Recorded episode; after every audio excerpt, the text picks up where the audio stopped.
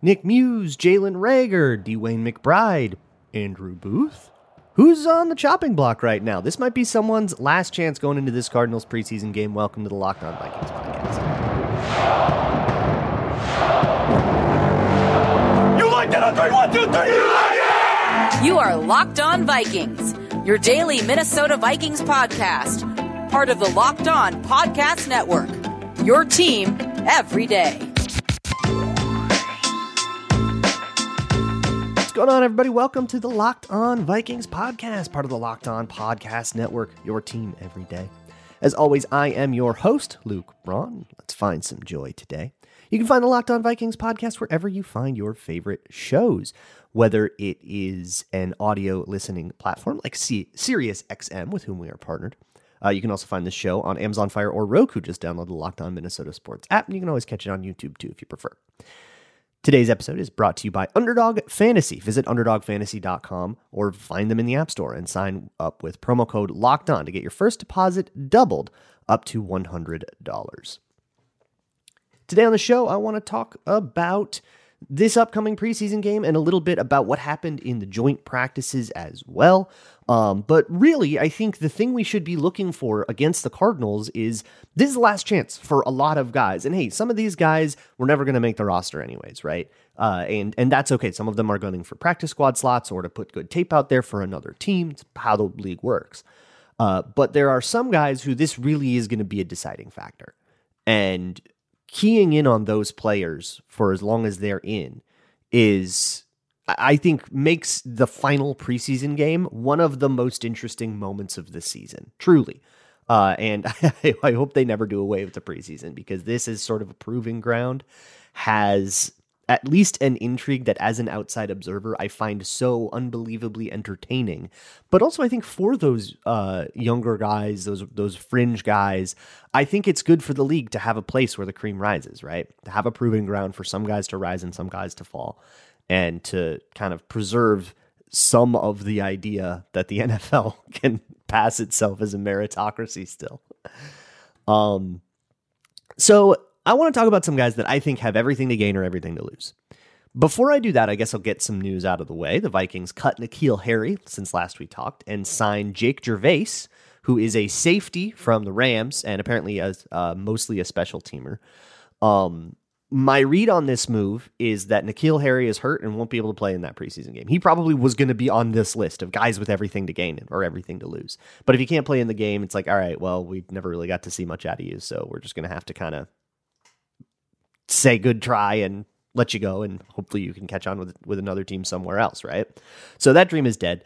And I think also Lewis Cine, who got hurt on Monday, is not going to be available for this preseason game, which would be totally fine, but the problem is the Vikings like to play with three safeties on the field a lot, and I don't think they want to activate any of the starting three of Harrison Smith, Cam Bynum, and Josh Metellus. So that only leaves them two on the roster, Theo Jackson and Jay Ward, and Jay Ward plays nickel a whole bunch anyways. So I'm sure Jay Ward will play the whole game at safety, and Theo Jackson will play the whole game at safety, and then they got to bring in this Jake Gervais guy to also just kind of be there.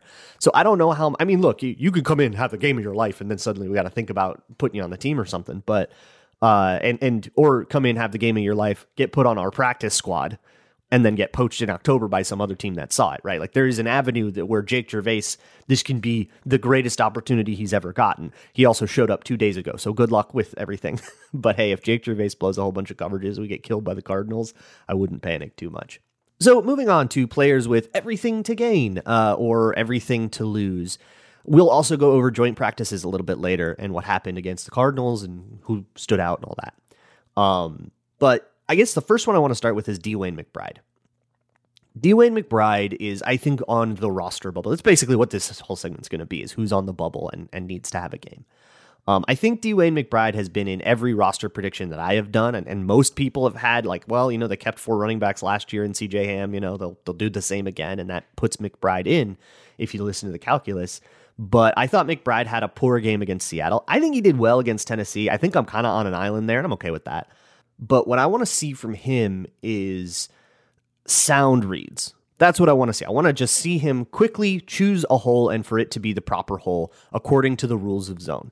So the rules of zone really quickly of outside zone, mid zone runs, that is most of what we're going to be running here, is you either have to read sort of play side to backside. So read the tackle and edge usually is your first read. You aim yourself right at his rear end, and then if you can go outside him, you do it. And if not, you cut to the next gap. And if you can get in that gap, do it. And if not, then you go over to the next gap over, and so on and so forth. Or sometimes there are lead blocker things where your read is just to read the lead blocker. Like if they run counter with a, which is characterized by having two pulling players, you follow the second puller. The first puller usually is a kickout block of some kind, and then the second puller will read the play like the running back and say, okay, which gap are we going to do? And then the running back himself gets to basically turn his brain off and follow that lead blocker until it's time to abandon the lead blocker. And making that decision is kind of the next thing that we can judge him on. I want to see those decisions be right. I don't need to see super explosive playmaking. I don't need to see, we saw that in college, right? I don't need to see him rack up 100 yards. I want to see him make the right decisions. I think if he makes the right decisions consistently, then I'm perfectly comfortable rostering him. The next guy I want to get to is Nick Muse, who is, I think, maybe fighting with McBride for like a 25th, 26th spot on that offense. Do we keep, 5 running backs, including Ham, or do we keep 4 tight ends? Do we do both? Then we do 5 wide receivers instead of 6, but I don't think you could do all 3 of those things. So it kind of puts all the guys at the bottom there in this sort of octagon with this steel cage death match with each other going into this Cardinals game. And I think Nick Muse is that guy, right? Kevin O'Connell called Johnny Munt the best tight end 3 in the league. I guess I can't argue with him because I can't name any other ones. So good job, you did it.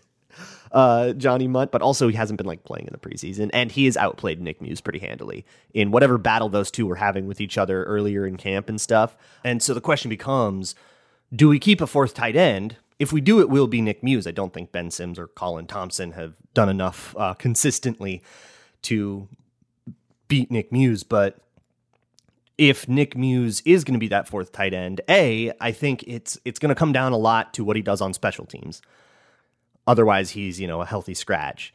But hey, the Vikings will run a lot of 2 tight end sets. Having an extra body there for depth can be helpful, especially if they want to do jumbo, right? 13 personnel and 1 tight end is injured. You still want to have that guy in the building.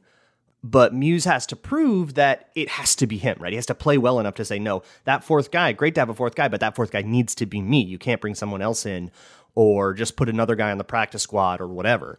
And I think I want to see consistent blocking from him. That's the biggest thing, is he messed up a couple of blocks against Tennessee, and I think that is what kind of has put him in this roster bubble situation. I love that he caught that pass, broke a tackle. We love all that, but I want to see consistent blocking from him. And if he messes up a whole bunch of blocks, then I think it's get him on the practice squad, or if he gets poached, and good luck in your next chapter.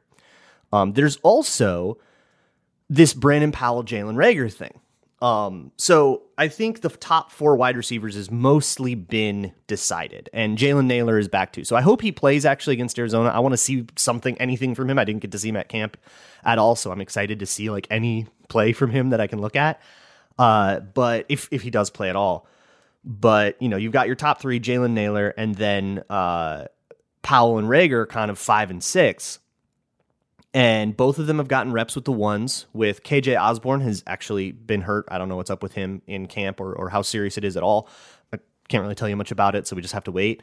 But Powell and Reagor have been rotating in with the ones in their place, which, those are the next 2 guys on the depth chart, right? And then I don't know what happened when Naylor came back, but either way, Naylor's been working off to the side, I think. But either way, these 2 guys are wide receivers 5 and 6 in some order. I think Reagor's ahead of Powell right now. And so I think if you had to pick 5 receivers, it would be Reagor over Powell, and we would cut Brandon Powell, unless you want Brandon Powell to be your punt returner, which I think is a job that he's done better at.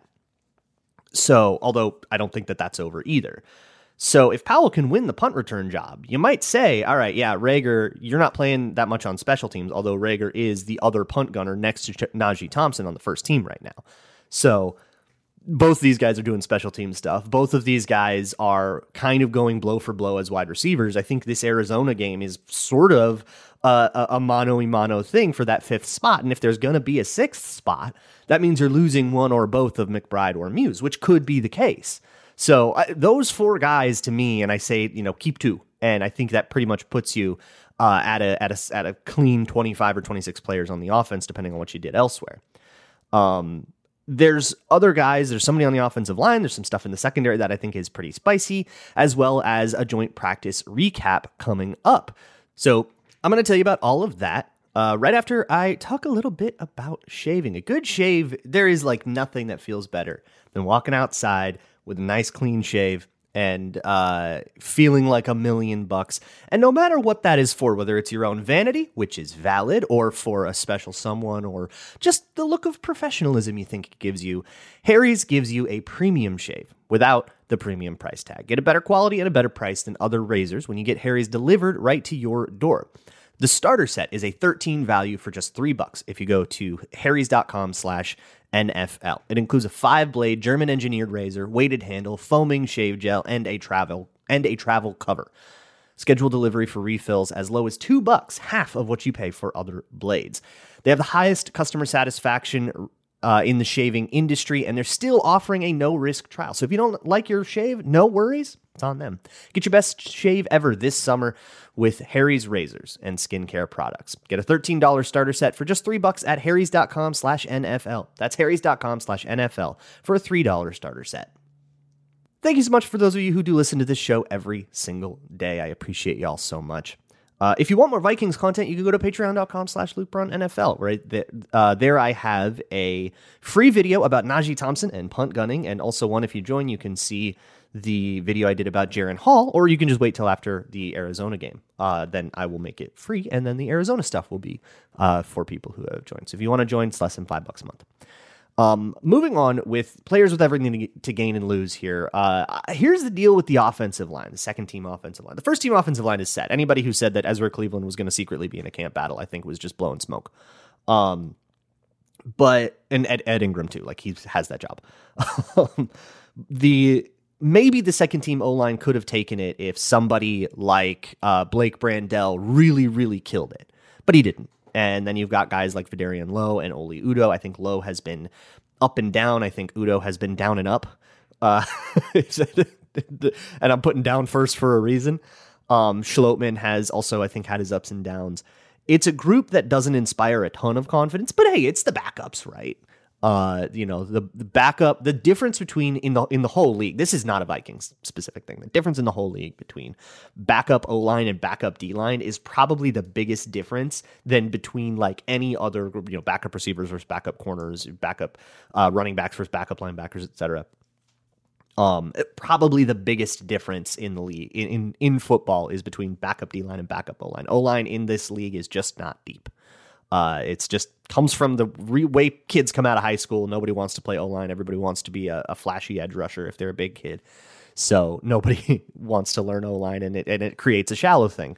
And I think maybe with the amount of money tackles are starting to make, hopefully that turns around. But I digress. What I'm saying is the second team O-line may not inspire a lot of confidence. I will say a disproportionate amount of that is Alana Lee, who I don't think will make the team. But then you have guys like Vidarian Lowe and Oli Udoh, who have had these kind of up and down seasons or up and down preseasons, and somebody like Chris Reed, who is on NFI. What I'm driving at here, I don't know if the whole O-line is on the team right now. I think there might be a cut down day guy. Maybe that's Reisner. Maybe they finally do that, or maybe they wait for somebody else to get cut and bring him in. I don't think they're bringing in a starter. I think that's set. I think they're fine with that same five, which, you know, be as mad about that as you want. But I think I could see them keeping only 8 of the O-linemen that they have right now, and then maybe bringing in another guy on waivers on cut-down day. So that kind of makes this a big deal for Oli Udoh and Austin Schlotman and Vidarian Lowe, and even Blake Brandell. Worst of those four goes down. And I think right now, if I had to pick, I would pick Udoh for that. But you know, if he has a good game, I know they can like save more money if they cut someone else. I don't think that matters a lot right now. It's best 53, right? Just keep the best players. And if Oli Udoh isn't one of them, sorry, you're gone. So we'll see what happens. But I think keeping a keen eye on the O-line and saying, all right, who's the culprit? Who's always the culprit? and trying to figure out who that is could be replaced by somebody who's not currently on the team. Also on the defensive line, I'm curious to see like Asezi Otomo in particular, and we haven't seen a lot of Jaquelin Roy. So similar to Jalen Naylor, I'm just excited to see what he does because he's been hurt for these preseason games and he's been back now. But Asezi Otomo is somebody who I think if he has a good game, I think he locks in a roster spot. But I think if he has a catastrophe, then I could see him getting cut in favor of someone like, I think he's in competition with like Ross Blacklock right now. If you go through that defensive line and you say 60 tackles, which is, I believe, what they did last year. And if you think about it, there in base defense, there's 3 D tackle positions. And if you count Tonga, Phillips, and then I guess like Dean Lowry or Bullard or someone like that. And so you got 3 starters and say 3 backups, there's your 6, right? So if those 3 backups are, say, Jonathan Bullard, Jaquelin Roy, and then like Otomo or Blacklock or Sheldon Day, you've also got TJ Smith. Like of those 6, you can keep maximum 3, and that makes it this really, really crowded place. And so for my money, I think Jaquelin Roy has a bit of a leg up just because he's a draft pick, but that's only a leg up. That's not a guarantee by any stretch of the imagination. Sheldon Day had this phenomenal game against Tennessee. If he can put another one like that together, I think he could actually sneak onto the roster. Although I think he's kind of feels like the practice squad guy that you elevate for like 2 random games when it fits your game plan. And that's fine by me. TJ Smith kind of has the same thing going on, although I don't think he's had as good of a preseason, but I think it's honestly Asezi Otomo, Ross Blacklock, Jonathan Bullard, keep 2. That feels like the dynamic here. So I guess those are the 3 guys, and whoever plays the worst there gets cut, and you keep the other 2. Or no, I'm sorry, keep 1. So keep the best one and cut the other 2. I'm lightly curious as to who plays at linebacker. My guess is the starters will be Troy Dye and Troy Reeder, and anyone else who plays, if like Ivan Pace plays, I think that's a depth chart signal. If Hicks or Asamoah plays, I think it's a fascinating depth chart signal. This has just been this weird thing where reporters have been starting to think that Ivan Pace has usurped Brian Asamoah on the depth chart, which is weird because the linebackers in the first team have been rotating all year. Dye has taken as many first team reps as Pace, and Hicks and Asamoah have been rotated out. I have not seen those 2 guys with the second team nearly as much. I think they just kind of get plays off, and Asamoah's been hurt anyways. So you see a lot of Ivan Pace with the first team and you go, ooh, is he starting? But Asamoah's been hurt. I don't know why we're reading into that. But Asamoah came back and he has sort of been splitting the first team reps with Ivan Pace, which is again an interesting signal. But I think the real kicker here is, did Brian Asamoah play with the 2s? I don't think he did. I wasn't at camp, but based on the reports, it doesn't sound like he did. Correct me if I'm wrong there. If Asamoah played with the 2s, then yeah, we have a real controversy here. But with him just being injured, maybe they're just easing him back and giving him a lot of plays off. Same with Hicks. Hicks doesn't. He's an older guy. He doesn't need a lot of reps. It's, Harrison Smith takes a lot of reps off. Lewis Cine is not usurping him. That it's just the way you handle guys in camp when they get above a certain age.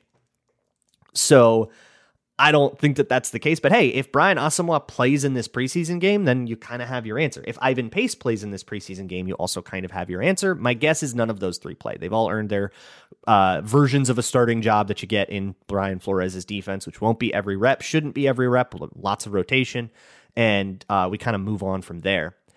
And then you have Joanne Williams and Andrew Booth, who are also in sort of a one-on-one, we keep one, we lose one situation. I think, for my money, Najee Thompson has made the roster. I think with the punt stuff that he has done, he's made the roster. And he's I've been participating fully in camp again, so I believe that means he's out of concussion protocol, no red jersey, nothing like that. So I think that means that he'll play. So he does have, look, if he has a disaster as a gunner and undoes a bunch of that goodwill, then maybe we can talk about it again. But I think right now, if the Vikings had to keep a 53, they'd be kind of crazy not to put Najee Thompson in it for the amount of value that he projects to add to that special teams. That's a significant enough impact on field position to have a significant non-negligible impact on scoring percentage. You got to put that guy on your team.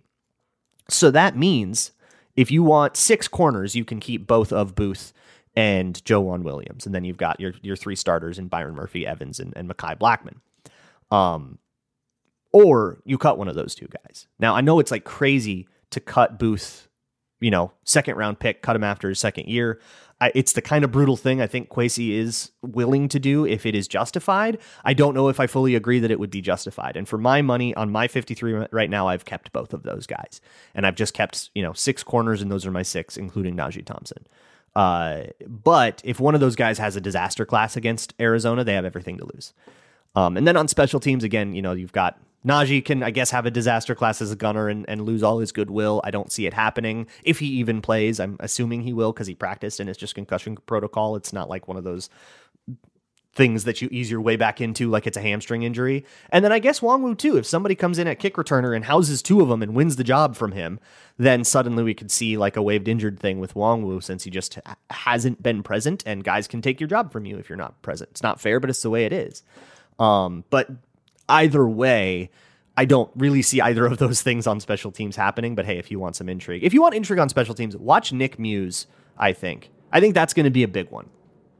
But hey, the Vikings have been practicing with the Arizona Cardinals jointly. So let's get into what happened there and some of the highlights and lowlights and stuff of those joint practices with the Arizona Cardinals. Before I do that, however, it is fantasy draft season, and if you want a good practice draft that's better than like the mock drafts against AI that you can do on some websites, why don't you go over to Underdog Fantasy and try out a best ball? They have their Best Ball Mania tournament, which is a fantasy football contest, the biggest of all time, and it's got a $15 million prize pool, including $3 million for the winner. Last year, the winner drafted their team in July, so don't wait around. And what a best ball is a live snake draft, just like normal, and you pick your team, and then you fire and forget. You don't do any waivers, you don't do any trades, and your lineup is set for you. So it's just, you're not joining a whole new league. It's just a draft. You can use it as a practice draft and then let it ride, and hey, maybe you win some money on the end of it.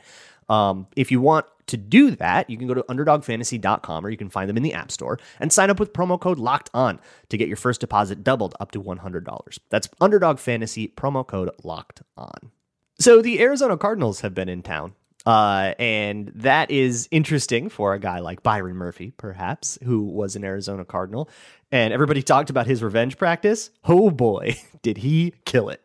Byron Murphy had all kinds of highlights against the Arizona receivers. Here's the thing about practicing against Arizona. I hate to be a hater, but Arizona's bad. And I think Arizona knows that they're bad, because after these joint practices, they started selling off their tackle and they started trading as off pieces, right? Isaiah Simmons for a seventh. They're having a fire sale and they're going into a full-scale rebuild here on the eve of the season. That is, all right, we thought we were bad. We got proof we were bad. And I think the Vikings did kind of kick their butts in these joint practices. So if you're looking for, you know, how do we evaluate how the Vikings did? I think like against the Titans, you had some groups that did great and some groups that didn't. Against the Cardinals, it kind of seemed like the Vikings outclassed them, which is what you would hope for a team that is, you know, not even really taking their year seriously.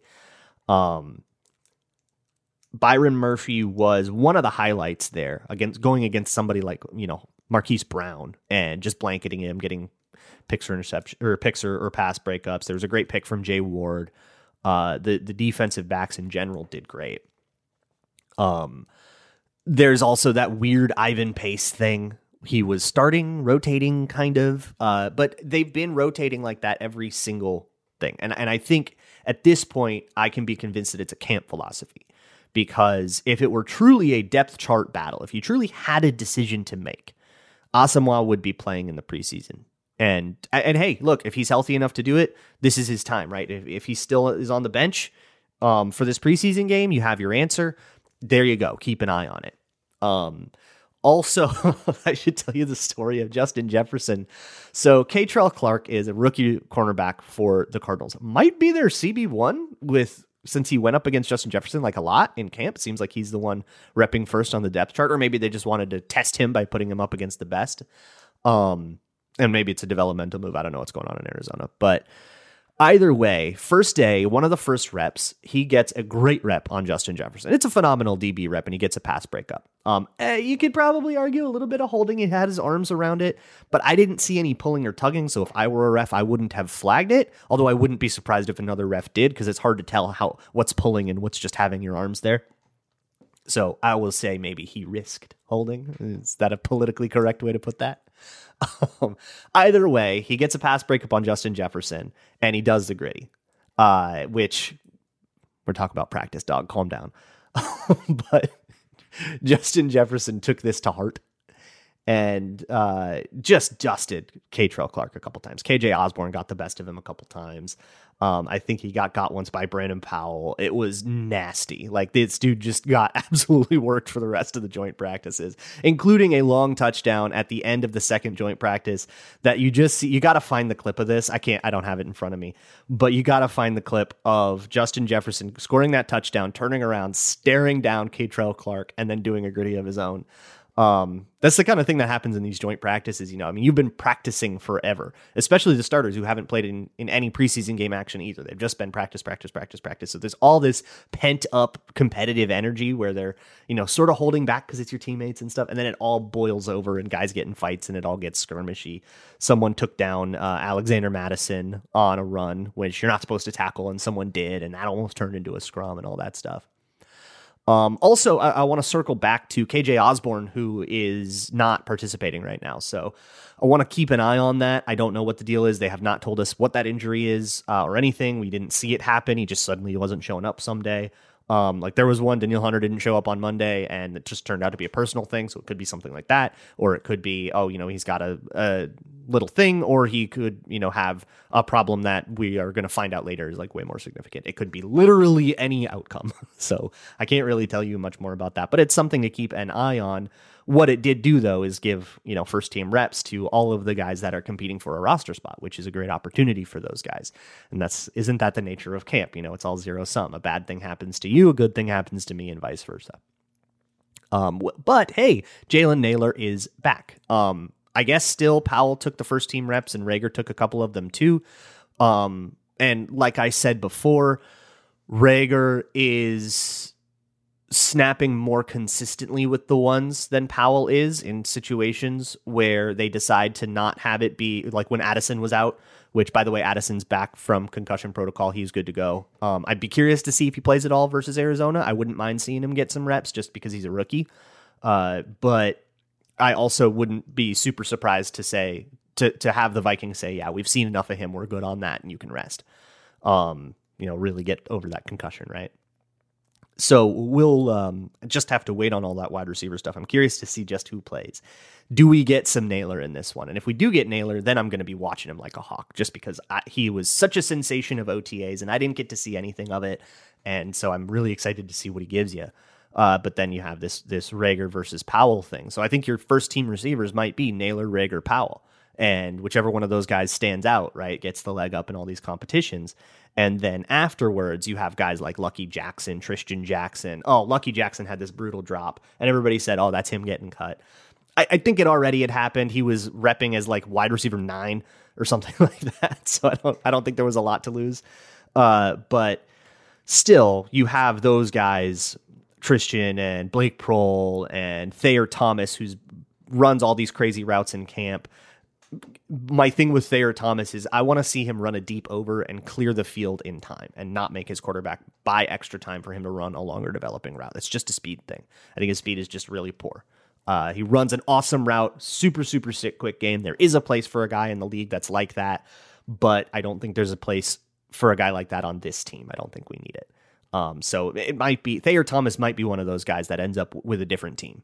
Or ends up on our practice squad and then getting poached because he runs such a sick route. And then someday somebody just needs, you know what, we're going to spam a bunch of quick game today and we just need someone to run choice really well. Here you go, Thayer Thomas. And there's a career to be carved out in that. But that's going to be something to watch in kind of the second half of the Arizona preseason game for me. Next week is a bye week for everybody. And then we get into the season the week after that. So we're coming down the pipe here. I'll do a whole bunch of roster projection stuff, season projection stuff, and of course a 53-man projection. Cut down day is Tuesday, so I'm going to do a 53-man projection on Tuesday next week, and then we'll do the Twitter Tuesday thing after the 53-man cut down day happens. So we'll do a Twitter Wednesday, I guess. I think that'll be a little more fun. I will see you all for that, and as always, Skull.